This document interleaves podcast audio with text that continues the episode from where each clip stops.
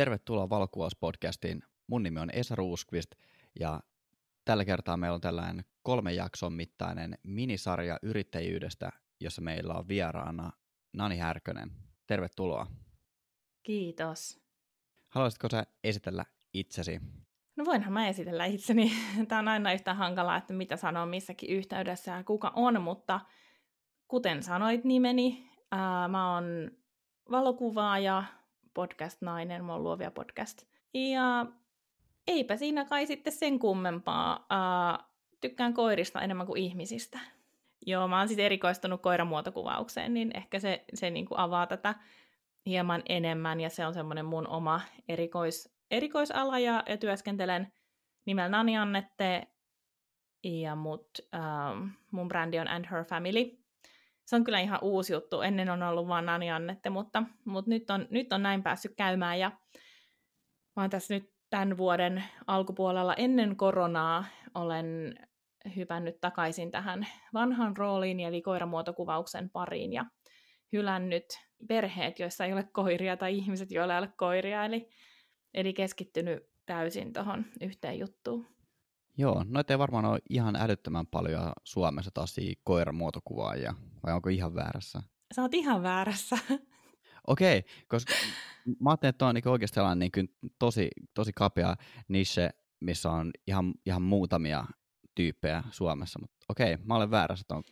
No joo, siis sä oot oikeassa ja väärässä. Siis sä oot oikeassa siinä mielessä, että, että meitä, jotka itsemme elättää tällä asialla, niin on siis edelleen kourallinen. On ollut koko tämän kymmenen vuotta, kun mä oon tätä työkseni tehnyt, niin meitä on ollut siis viisi Eli kyllähän niin kuin lähtökohtaisesti kaikki kuvaa muutakin, mutta, mutta et siis meitä, jotka ihan niin kuin puhtaasti ollaan, tehdään vain sitä, niin meitä on ehkä viisi. Mutta sitten on siis Suomi on täynnä äärimmäisen hyviä harrastelijoita ja äärimmäisen, äh, äärimmäisen hyviä puolammattilaisia, ja mä en ihan tiedä, että, että miten se termi edes nyt määritellään, mutta sanotaan, että ihmisiä, jotka on, on äärimmäisen taitavia, mutta eivät tee sitä muuta kuin omaksi ilokseen. Joo, niin niitä riittää sitten. Niitä riittää, kyllä. Hypätäänkö tämän jakson beefiin, eli liiketoiminnan aloittamiseen? Eli meillä on kuuntelijoiden keskuudessa todella paljon harrastevalokuvaajia, muutamia sellaisia kuvaajia, ketkä oikeasti tekee myös elannokseen valokuvaamista, ja tuo meidän kuulijoiden joukossa on myös sellaisia niin kuin todella talentteja intohimoisia valokuvausharrastajia, jotka todennäköisesti jollain aikavälillä haluaisi sitten tehdä tätä ammatiksen, niin mä toivon, että tästä kolme jakson minisarjasta olisi sitten kaikille kuulijoillekin oikeasti hyötyä myöskin, ja vaikka olisi sitten tehnyt jo ammatikseen jonkun aikaa, niin sitten myös ihan hyviä keloja ehkä, mitä voi pysähtyä itse kukin sitten miettimään, että miten on nämä tietyt stepit hoitanut, ja pystyisi vähän ehkä reflektoimaan siihen omaan liiketoimintaan tätä hommaa. Ja lähdetään liikkeelle siitä, että mikä on se agenda siinä oman yrittäjyyden takana, että onko se unelma-ammatti vai onko se ajatus siitä, että kokeillaan vähän siipien, että onko musta tähän vai onko se, niin kuin mun tapauksessa oli, mä perustin mun toiminimen sen takia, että mä saan ostettua itse itselleni uutta kameragearia. Miten sä lähdit liikkeelle tähän sun omaan valokuvausuraan? No, Mä halusin Kristiin Popkeks Kristiin Popken paikalle. Ja kukaanhan kuuntelijoista ei varmaan tiedä kukaan Kristiin Popki, koska hän on varmaan lopettanut ja lopettanut kuvaamisen jo aikoja sitten, mutta hän on tämmöinen australialaistunut amerikkalainen valokuvaaja. Ja, ja joskus vuonna 2009 mä olin silloin intohimoinen valokuvauksen harrastaja. Mä olin kuvannut siinä vaiheessa ehkä kolme vuotta tai jotain sellaista mä törmäsin hänen töihinsä ja mä ajattelin, että ei ole totta, mä haluan, mä haluan olla kuin Kristin Popki, mä haluan sanoa, että minä jätin minun palkkatyöni ja minä haluan, että minä vain hyppäsin valokuvaajaksi. Ja koska mä oon tosi impulsiivinen ihminen, niin niinhän mä tein. Mutta oikeasti siis mä näin, että ihmiset pystyy siihen ja mä halusin pystyä samaan. Ja mä oon valmis tekemään kovasti töitä, jos mulla on joku kirkas tavoite mielessä – ja se oli mun kirkas tavoite. Eli halusin rakentaa jotain omaa ja, ja tehdä asiaa, sellaista asiaa työkseni, mihin mä koen valtavaa intohimoa. Okei, okay. pakko nostaa hattua, että toi, toi on niin kuin sellaista niin kuin rohkeutta, mitä, mitä mulla ei ole ollut. Et mä ajattelin itse asiassa siinä kohtaa, kun mä muutin kolme ja puoli vuotta sitten Kouvolasta Helsinkiin, niin mä mietin sitä, että, että mulla alkoi olla keikkaa sen verran päiväduunien ohella, että mä voisin jättää mun päiväduunit ja samalla kun mä vaihdan maisemaa Kouvolasta Helsinkiin, niin mä olisin voinut heittää Ooliin ja alkanut tekemään valokuvausta täyspäiväisesti, mutta mä siinäkään kohtaa, mä en tiedä, oli, oliko se se, että mä en oikeasti halunnut tehdä sitä täyspäiväisesti, vai se, että mä en vaan uskaltanut hypätä siihen, mutta mä nostan hattua sulle tuosta rohkeudesta, että, että sä haluaisit tietyllä tapaa ehkä näyttää sitten itsellesi ja muille, että sä pystyt siihen, ja se on se sun juttu, että sä tavoittelit sitä, mitä sä oikeasti haluat.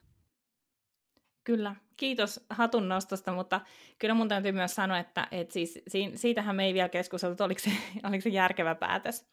Että mä sitten, mä 2012 vuoden alussa siis sitten ää, jäin yrittäjäksi, mä perustin yrityksen 2011 vuoden jossain kevään, kevään korvilla ja, ja täytyy sanoa, että mun yritykselle ja mulle itselleni olisi ollut valtavasti hyötyä siitä, että mä olisin ymmärtänyt odottaa, mä olisin ymmärtänyt jotain ää, brändirakennuksesta, hinnoittelusta, ähm, liiketoiminnasta ennen kuin mä jäin yrittäjäksi. Mä tulin, mä olin töissä järjestössä, ja mä jotenkin tulin siitä semmoisesta järjestöidentiteetistä, ää, jossa voittoa ei missään nimessä tehdä, koska se ei ole ollenkaan tavoite. Ja mulla ei ollut mitään kärryä siitä, että mitä tarkoittaa olla yrittäjä, eli ihan liian aikaisin jäin yrittäjäksi. Ää, mutta olenko katunut sitä, että, että niin tein? Totta kai. Mutta sitten ehkä kuitenkin jotenkin siitä vaan kuitenkin selvittiin ja rämmittiin ja, ja tässä sitä ollaan. Onhan tämä nyt ihan parasta, mitä ihminen voi tehdä on se tietyllä tapaa, siinä on sitten kuitenkin sellainen oma vapaus tehdä töitä itse itselleen, ja sit sä oot niin kuin itse vastuussa itsestäsi, että sä et ole, sä et ole vastuussa, niin kuin, tai sä et ole muiden käsissä tietyllä tapaa, vaan sä oot oman itsesi herra tai rouva, kuinka vaan. Mutta tuossa on hyvän, hyvän aasin silloin tuohon seuraavaan topikkiin, mikä mulla tässä oli listattuna, eli koska on hyvä aika aloittaa. Ja si- siihen samaan vanaveteen vo- voidaan miettiä sitä, että kuinka kokenut kuvaaja pitää olla, että voi kutsua itseään ammattilaiseksi ja tavallaan lähteä mukaan tuohon niin liiketoiminnan maailmaan. Että sulla se ehkä tuon äskeisen perusteella kuulosti siltä, että ehkä vähän turhan impulsiivisesti. En tiedä, oli kysymyksessä se, että ei ollut riittävästi kokemusta kuvaamisesta, vaan se, että ylipäätään se mindsetti siitä, että päivätyöt loppuu nyt tähän ja yrittäjyys alkaa nyt tästä. Joo, Mulla ehkä, mä ajattelen, että ehkä niin kuin, jos mä mietin niin kuin teknisesti ja taiteellisesti, niin mulla oli, oli valtava, mulla oli niin kuin jo aika tarkka oma tyyli, ja se tyyli ei ole juurikaan muuttunut niistä, sanotaan vuodesta 2012, 2011, 2010-luvun alusta. Mutta, tota, mutta sitten just ehkä liiketoiminnallisesti mulla ei ollut mitään käsitystä mistään, ja mä oon tehnyt ihan valtavan kasan virheitä, Mm, ja jokainenhan niitä tekee, eikä, eikä sitä niin kuin kannata pelätä, niitä tulee aina vastaan matkalla, mutta ehkä mä ajattelen, että siinä vaiheessa voi miettiä sitä, sitä että, että elättää itsensä tälle ja voi kutsua itseään ammattilaisiksi, kun tietää, että, että tavallaan ähm, jokainen keikka, minne lähtee, niin sen, sen niin kuin hoitaa niin, että, että asiakas voi olla tyytyväinen siihen kuvan jälkeen. Se on eri asia sitten kuin mielipidekysymykset, jos joku ei tykkää kuvistaan, mutta mutta jotenkin se, että onnistuu aina. Eli silloin kun se oma ää, 70 prosenttia, minkä pystyy antamaan, vaikka itse ajattelee, että nyt mä mokasin ja nyt tuli ihan surkeat kuvat, niin silti asiakas voi ajatella, että vitsi miten hienot kuvat. Ja mulla ei ollut ihan tämä tilanne silloin 2012 vuoden alussa. Mä muistan, että silloin 2012 vuonna mä tein joitain keikkoja, joissa mä itse koin, että tämä on ää, epäonnistunut. Ja myös mun asiakas ei kokenut saavansa ihan sitä, mitä hän lähti hakemaan. No, ehkä mun hintakin kertoi siitä, että tässä ei nyt niin kuin jollain satasella sille ei voi saada mitään ammattilaista. Mutta asiakashan ei asiaa näe niin välttämättä. Mutta joka tapauksessa, eli sitä mä ajattelisin, että täytyy olla, äh, täytyy tietää se, että et oma, vaikkapa nyt, että mä menen, vaikka mä nyt tänä, tänä päivänä lähtisin keikalle, ähm, nyt, on, nyt on raju sanoa niin kuumeisena, koska on korona, mutta sanotaan, että mä lähtisin keikalle hirveässä päänsäryssä Sen takia mä en keikkaa peru. Mulla on törkeä päänsärky, ja mä tiedän, että mä en voi antaa tänään itsestä niin kuin 70 pinnaa. Niin mun on kuitenkin tiedettävä, että mä oon ammattilainen, mä hoidan sen homman, ja se on asiakkaan 100 prosenttia. Ja tätähän pystyy ihan hyvin vaan peilaamaan siis saamaansa palautteeseen. Eli miettii sitä, että miten asiakkaat on niitä, sitä omaa työtä kommentoinut, millaista palautetta saa, millaisia uusia asiakkaita saa, ja miettii sitä niin ikään kuin siihen vaiheeseen, että jos nyt on vaikka palkansaajana jossain, että pystyisikö mä vaikka tehdä vähemmän tunteita tähän ja tehdä vaikka osa-aikaisena yrittäjänä hommia ää, ja näin poispäin. Joo, to, tosi hyvin tosi hyvä kela mun mielestä. Mä tykkäsin tosta. Ja mun mielestä tuossa on just se, että kun ne perusasiat on kunnossa, niin periaatteessa koska vaan voi aloittaa sen. Mutta se, mikä mun mielestä on tärkeää, niin se hinnoittelu pitää olla sen mukainen ja asiakkaan pitää tietyllä tapaa olla tietoinen siitä, mitä myydään. Että jos, jos sä myyt itseäsi tavallaan liian halvalla, niin sitten asiakkaan pitäisi myös tietyllä tapaa tiedostaa se ja sitten tavallaan jotenkin sen oman kokemuksen kautta tavallaan kertoo siitä, että et, et sä et ole vaikka pitkä linjan kuvaaja ja että sä et ole niin vaikka vuoden valokuvausyrittäjäksi palkittu, koska sä teet niin, niin timanttista jälkeä, niin tietyllä tapaa niin kuin mun mielestä se, se kynnys sille aloittamiselle on aika pieni, koska mitä valokuvaukseen tulee, mä pidän jonkun verran valokuvauskoulutuksia, niin tietyllä tapaa se teknisten asioiden osaaminen, se on, se on valokuvauksessa kaikkein helpoin juttu, että tavallaan kun ne tekniset jutut on kunnossa, sä osaat käyttää kameraa, sä osaat sommitella, sä osaat jossain määrin editoida ne kuvat, niin periaatteessa sen jälkeen sä oot tietyllä tapaa mun mielestä valmis. En mä nyt halua, että jengi lähtee ihan, ihan soitelleen sotaan, mutta tavallaan sitä ei kannata pelätä, että sun pitää olla jotenkin, sulla pitää olla joku ammattitutkinto. Mulla, mulla ei ole niin itselläni mitään valokuvan tutkintoa olemassakaan. Et no, toi valokuvaus on silleen suhteellisen helppo ala opiskella itse, että jos se vaan kiinnostaa ja jos siihen on palo, niin mun mielestä, jos se kiinnostaa, että haluaisi tehdä sitä ammatikseen, niin siihen kannattaa tähdätä, koska se on oikeasti yllättävän helppo ala lähteä liikenteeseen. En sano, että se on helppo ala, mutta se aloittaminen ja sen kokeileminen, että voisiko se olla oma ammatti, niin se on yllättävän helppoa. Niin, eihän se siis, ähm, me esimerkiksi Suomessa lähes kaikilla on varaa äh, hyvään kalustoon ja sehän on, on niin tekniset asiat on täysin opetus. Mä en ole itse kauhean tekninen ihminen, ja, ja just tuossa naureskelin ää, puolison kanssa sitä, että meillä on hyvin, koska hän on, en mä tiedä, onko hänkään hirveän tekninen ihminen, mutta kuitenkin ää, työkseen pyörittää kaikenlaisia, äm, no en mä tiedä, siis jotain softia ja kaikkea tämmöistä, siis hallitsee niin kuin hirveästi paljon enemmän asioita. Mä en osaa puhua tästä asiasta, kun hän on niin tekninen. Ja, ja sitten mä itse ajattelen, että no, että mulla on tosi hyvä kamera, ja mä tiedän, miten mä saan sillä just sen kuvan, minkä mä haluan, ja mä oon tosi hyvä lukea valoa. Mä pystyn ottamaan sen kuvan, josta mä itse innostun joka ikinen kerta keikalla, ja se on tosi tärkeää. Ja sitten kaikki on opeteltavissa. Sitten kun on se tietty semmoinen taiteellinen, taiteellinen varmuus ja, ja on joku käsitys siitä omasta tyylistään, niin ehdottomasti kannattaa miettiä sitä, että et voisiko tästä, tästä, tätä tehdä työkseen. Mutta sitten siinä on se kääntöpuoli, että yrittäjä ei ole koskaan, tai sanotaan nyt puhutaan valokuvauksesta, valokuvaaja ei ole koskaan vaan vastuussa itselleen, vaan mä uskon siihen, että, että mä valokuvaajana edustan kaikkia valokuvaajia. Jos mun kautta asiakas saa huonon kokemuksen mun ammattikunnasta, niin mä sahaan kaikkien oksaa. Eli, ja se on ehkä semmoinen asia, mistä me liian vähän puhutaan.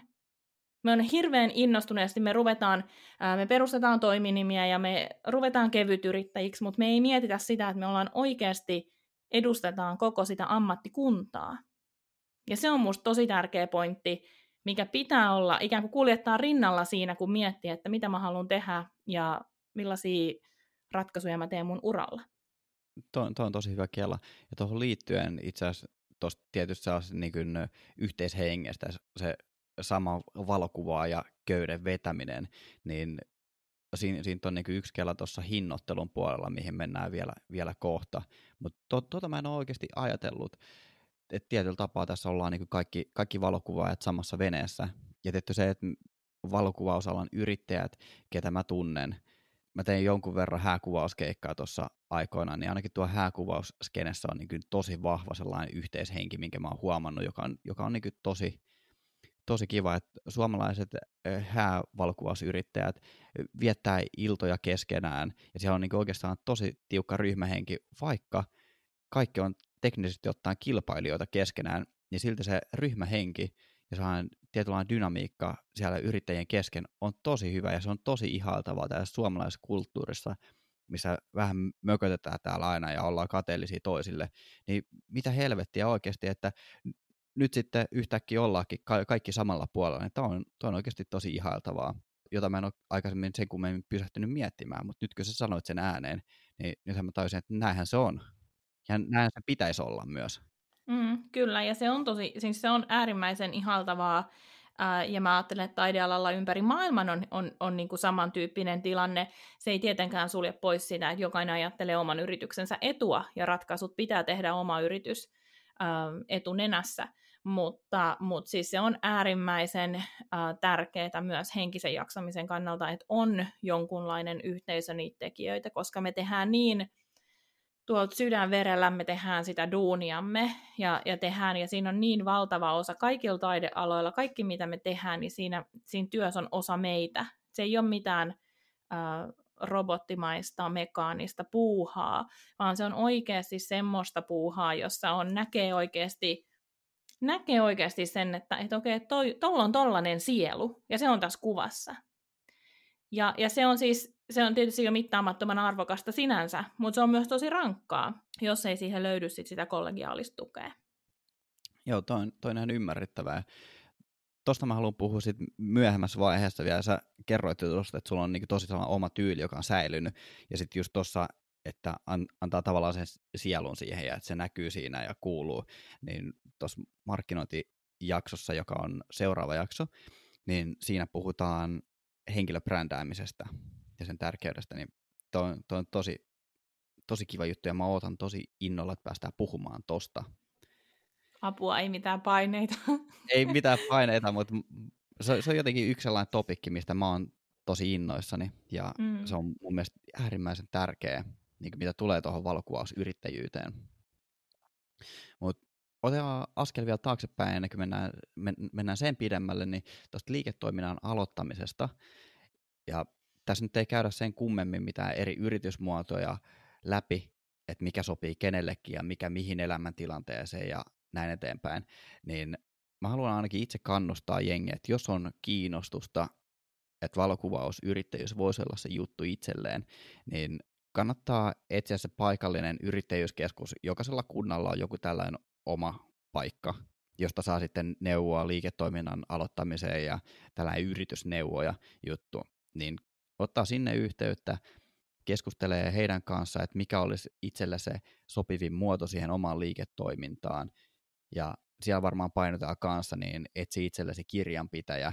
Sitten siinä ei ole muuta kuin täytä ne lippulappuset ja avaa pankkitili ja homma on roll, että siitä se alkaa. Että se on niin kuin, loppupeleissä Suomi, Suomi on tosi byrokraattinen maa ja tämä pelotellaan kaikista, että, että kaikki on niin vaikeaa ja pitää tehdä sitä ja pitää tehdä tätä, niin se oma kokemus, mikä mulle on jäänyt tuosta yrittäjyydestä, mä en koe vieläkään, että mä tietäisin todella paljon yrittäjyydestä niin kuin yhtään mitään, mutta sen aloittaminen oli tosi helppoa mun mielestä.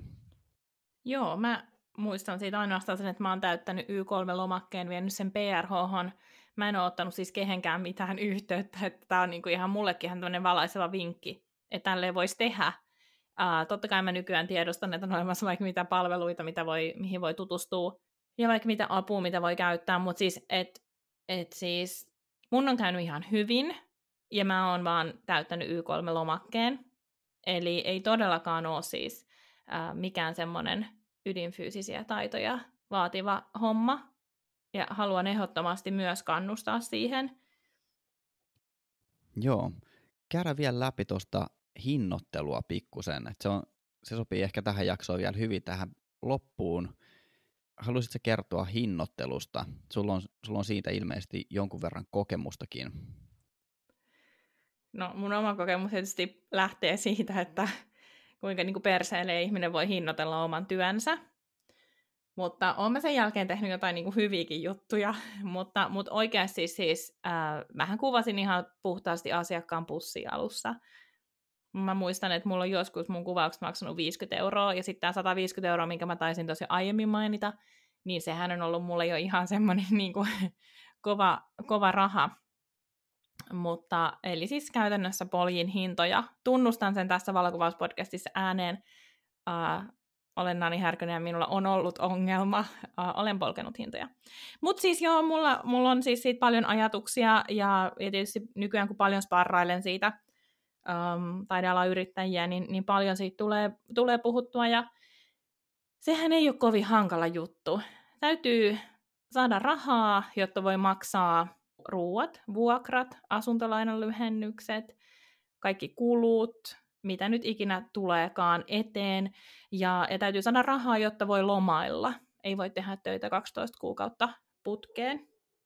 Um, Mutta siis joo, mä ajattelen aina, että, että siis hinnoittelun pystyy järkeilemään tälleen niin kuin, ikään kuin karvalakki mallina, karvalakkityyliin, ja, ja se, ei ole, se ei ole oikeasti ihan hirveän haastavaa. Täytyy vaan tietää, kuinka paljon haluaa laskuttaa kuussa.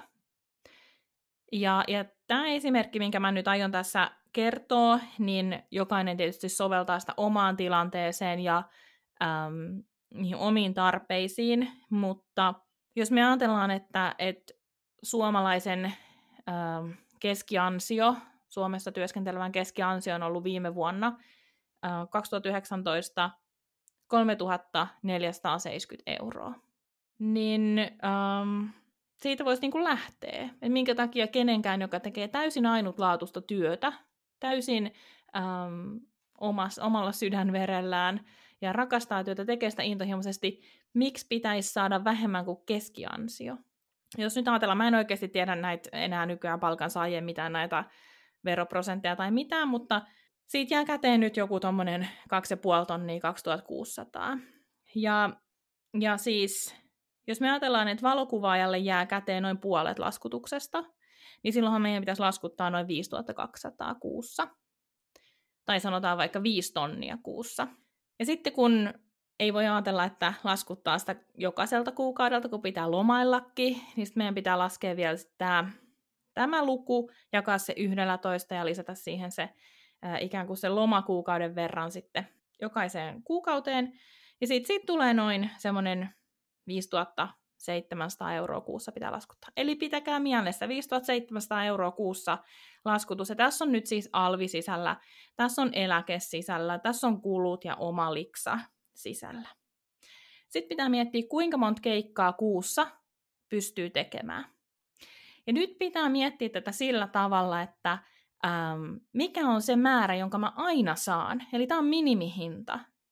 Mikä on se määrä keikkoja, minkä mä aina saan mä tiedän, että et, et siis itse mä tälle lähtisin aika optimistina ja, ja ehkä muutenkin näin mä lähtisin ajattelemaan, että mä voin helposti tehdä kahdeksan keikkaa viikossa. Mutta todellisuus ei ole se. Todellisuus on ehkä kolme keikkaa viikossa noin niin kuin kauttaaltaan ympäri vuoden. Mä kuvaan miljöössä ja mulle se, että, että marraskuussa tämä räntää, tarkoittaa sitä, että, että ei ole keikkaa. Eli totta kai hääkuvaajat miettii tätä eri tavalla, koska et sä nyt tee tietenkään kolmia häitä viikossa. Mutta että jos nyt ajatellaan, että se laskutus olisi kuitenkin se noin 5700 kuussa. No, mutta jos me nyt ajatellaan, että kolme keikkaa viikossa, niin me jaetaan se 5700 kuukausilaskutus 12 keikalla, eli neljä viikon ajalta 12 keikkaa kuussa. Silloin me saadaan hinnaksi 475 euroa per keikka. Eikö se ole briljanttia? Joo, kyllä tuo kuulostaa ihan niin kuin järkevältä.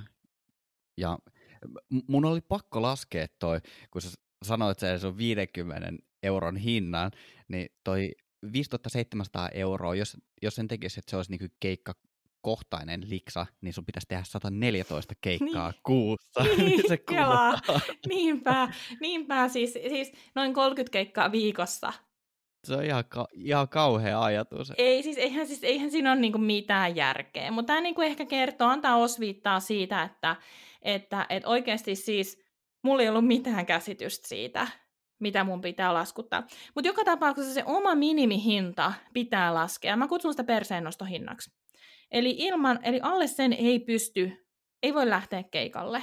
Ja jokaisella se on pikkasen eri, riippuen siitä, mitä haluaa tienata. Jos sä haluatkin, jos sulla on sellainen, jos sulla on sellainen tilanne, että, että sä oikeasti oot maailman tyytyväisin, jos sä laskutat vähemmän ja, vi- ja vietät enemmän aikaa ää, perheen kanssa, niin, niin se on aivan validi juttu. Mutta sitten tietysti kannattaa miettiä sitä, että mitä jos sairastuu, mitä jos joutuu olla, olla pois töistä kaksi kuukautta jostain syystä. Me tiedetään, että yrittäjien sosiaaliturva on olematon. Eli kaikki tämmöistä kannattaa ottaa, miet- kannattaa ottaa harkintaan, kun pohtii sitä omaa hintaa. Mulle itselleni vapaus on tosi iso palkan lisä. Ja mä mieluummin teen semmoisen, ähm, työskentelen sellaisessa yrityksessä, eli omassa yrityksessäni, jossa mä otan vähemmän asiakkaita ja palvelen heitä ihan äärimmäisen hyvin, jolloin se mun hintakin voi olla vähän korkeampi, kuin että ähm, mä ottaisin tosi paljon keikkaa, koska mulle se vapaus on niin äärimmäisen iso palkan lisä. Eli mä tykkään siitä, että mun ei tarvitse tehdä kahdeksan tuntia päivässä töitä. Ei kukaan jaksa tehdä luovaa työtä kahdeksan tuntia päivässä. Joo, tuo luovuus on sellainen, että sitä ei oikein pysty pakottamaan. Se on tietyllä tapaa, se on, se on niin tosi eri tavalla kuluttavaa tehdä luovaa työtä kuin esimerkiksi se, että sä nostat jossain varastossa pahvilaatikoita tai näpyttelet IT-alalla niin kuin mä teen, näpyttelen tietokonetta ja kliksuttelen hiirellä, niin luovat hommat, niin ne on ihan eri tavalla kuluttavia mun mielestä. Mm. Esimerkiksi nyt kun me ollaan, kun me ollaan nauhoitettu nämä podcastit, niin mä oon to- todennäköisesti aivan poikki. Ihan vaan sen takia, että on keskittynyt ja on, on miettinyt ja on puhunut. Um, Mutta sitten sanotaan, että vaikkapa editointi on semmoinen, että, että se on mulle tosi nopeata vaivatonta, koska mä teen sen aina samalla tavalla. Mutta kaikki uuden tuottaminen on jotenkin äärimmäisen äh, kuluttavaa. Ja, ja siis, na, siis na, nautinnollisella tavalla kuluttavaa, mutta, mutta kuitenkin semmoiset täytyy myös niin kun tunnistaa itsessään se, että, että jos mä vaikka ajattelin alussa silleen, että just tämä mun vaikka 150 euro hinta, niin oli semmoinen, että mä ajattelin, että mä voin tehdä näitä keikkoja ties kuinka paljon viikossa, koska mä ajattelin, että no mä teen saman verran duunia kuin mitä mä tein mun palkkaduunissa. Mutta, mutta et siis jokainen miettii sen oman hinnan itse, kulut riippuu yritysmallista, ja, ja kaikki riippuu jotenkin siitä, miten sitä omaa työtään tekee, mitä haluaa, että siitä jää käteen. Mutta sitten yksi semmoinen ajatusrakennelma, mikä mun on ihan pakko sanoa, ja, ja mikä liittyy, se liittyy tähän, ja se liittyy myös siihen brändiarvoon ja siihen, on se, että kun me tehdään työtä, joka ei ole millään tavalla elintärkeää, siis vaikka tämä on meille maailman tärkeintä, mutta ei ole millään tavalla elintärkeää, niin kaikilla ei tarvitse olla varaa mun palveluihin. Mä teen räätälöityä työtä, mä, teen, mä tarjoan luksuspalvelua, jokainen valokuva tarjoaa luksuspalvelua. Myös joku koulukuvaus, voidaan ajatella, että se on palvelu, jota kaikki, mä olen sitä mieltä, että kaikkien pitäisi saada koulukuvat ilmaiseksi. Mutta ilman koulukuviakin säilyy hengissä. Se ei ole mikään elintärkeä palvelu. Ja kun mä pääsin tästä ajatuksesta eroon, että kaikilla pitäisi olla varaa muhun, niin mulle auki jotenkin ihan uusi maailma. Ja mä tajusin, että, että mä itse seison tavallaan sen oman kaupankäynnin tiellä ajattelemalla, että, että minä haluan palvella ihan jokaista, vaikka se ei ole mahdollista. Kaikki ei tykkää musta, kaikki ei tykkää mun kuvista, ja, ja kun ymmärtää tämän, niin ymmärtää jotenkin paljon paremmin myös sen oman työnsä arvon, tai ainakin mulle kävi niin.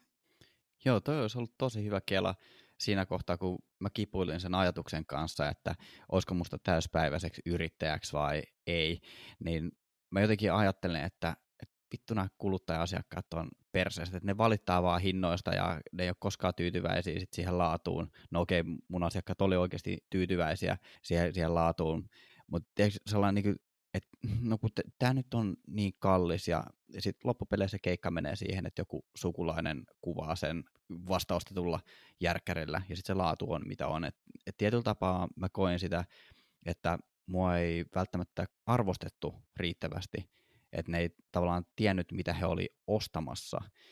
Niin tietyllä tapaa, jos mulla olisi ollut tollainen mindsetti silloin, kun mä mietin tätä, alanko mä täyspäiväisesti valokuvausyrittäjäksi vai en. Niin jos mulla olisi ollut tuollainen mindsetti, että kaikille ei ole, tai kaikilla ei tarvitse olla varaa muuhun, ja että on tietyllä tapaa sellainen premium-palvelu, mikä ei vaan ole kaikkia varten, että kaikki yhteydenotot, mitä mä saan, niin niistä ei tarvitse tulla mm. keikkaa. Et jos asiakas kokee, että mun hinta on liian korkea, niin mä etsin sitten seuraavan asiakkaan, kelle se hinta on fine. Mm. Ja jos tarve on vaan sellaisille räpsykuville, mitä kuka tahansa voi ottaa, niin se keikka ei ole sitten mua varten. Että olisi var- varmasti helpottanut mua silloin todella paljon. Ja mä ajattelen jotenkin niin, että, että kun, kun jotenkin itse kokee oman työnsä arvokkaaksi, tai kun, kun oikeasti pystyy tunnustaa sen itselleen, että hei, että näissä kuvissa on tosi paljon minua, niin silloin ei myöskään halua antaa ihan kenelle tahansa osaa itsestään. Ei halua jotenkin mennä tonne markkinoille ja olla silleen, että hei, että, ihan, että maksatte ihan mitä vaan, että kunhan mä vaan saan tehdä tätä mun työtä. Et ei, koska se on jotenkin niin henkilökohtaista ja arvokasta se, mitä, mitä niissä mun kuvissa ja sun kuvissa ja kaikkien äh, kuuntelijoiden kuvissa on. Et se, on se on vähän kuin menis alasti tonne kaupungille hillumaan. Ja tämä on tosi huono esimerkki. Mutta sitten jotenkin koki semmoista katumusta sen jälkeen, että miksi mä tein tämän.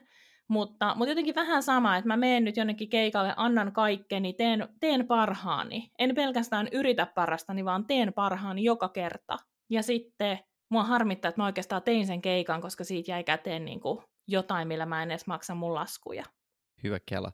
Mutta onko sulla vielä jotain sanottavaa tähän tämän päivän aiheeseen, eli liiketoiminnan aloittamiseen, vai otetaanko tässä kohtaa pikku yhteenveto tästä, mitä me käytiin läpi? Otetaan yhteenveto. Ajatuksia riittäisi, mutta otetaan yhteenveto. Jep, eli se kannattaa miettiä, mikä on, on se oma agenda sen oman yrittäjyyden takana, että mitä sä tavoittelet sen kanssa, ja sitten se, mikä on, mikä on itselleen se toimiva yritysmuoto, ja että se ei ole, se ei ole liikaa vaikeaa. Miten sä hinnoittelet itsesi, että et sä myy itseäsi liian halvalla, ja muista se, että arvostat sitä omaa työtä ja toivot, että se asiakas arvostaa sitä myös. Olisiko siinä lyhykäisyydessä tämän päivän, jos pitää tuolla niin tiivisti rutistaa, niin... Erinomaisesti tiivistetty, Esa. Kiitos paljon.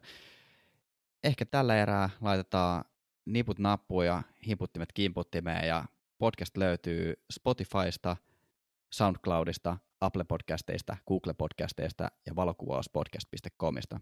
Kiitokset tästä. Palataan seuraavassa jaksossa asiaan. Moikka!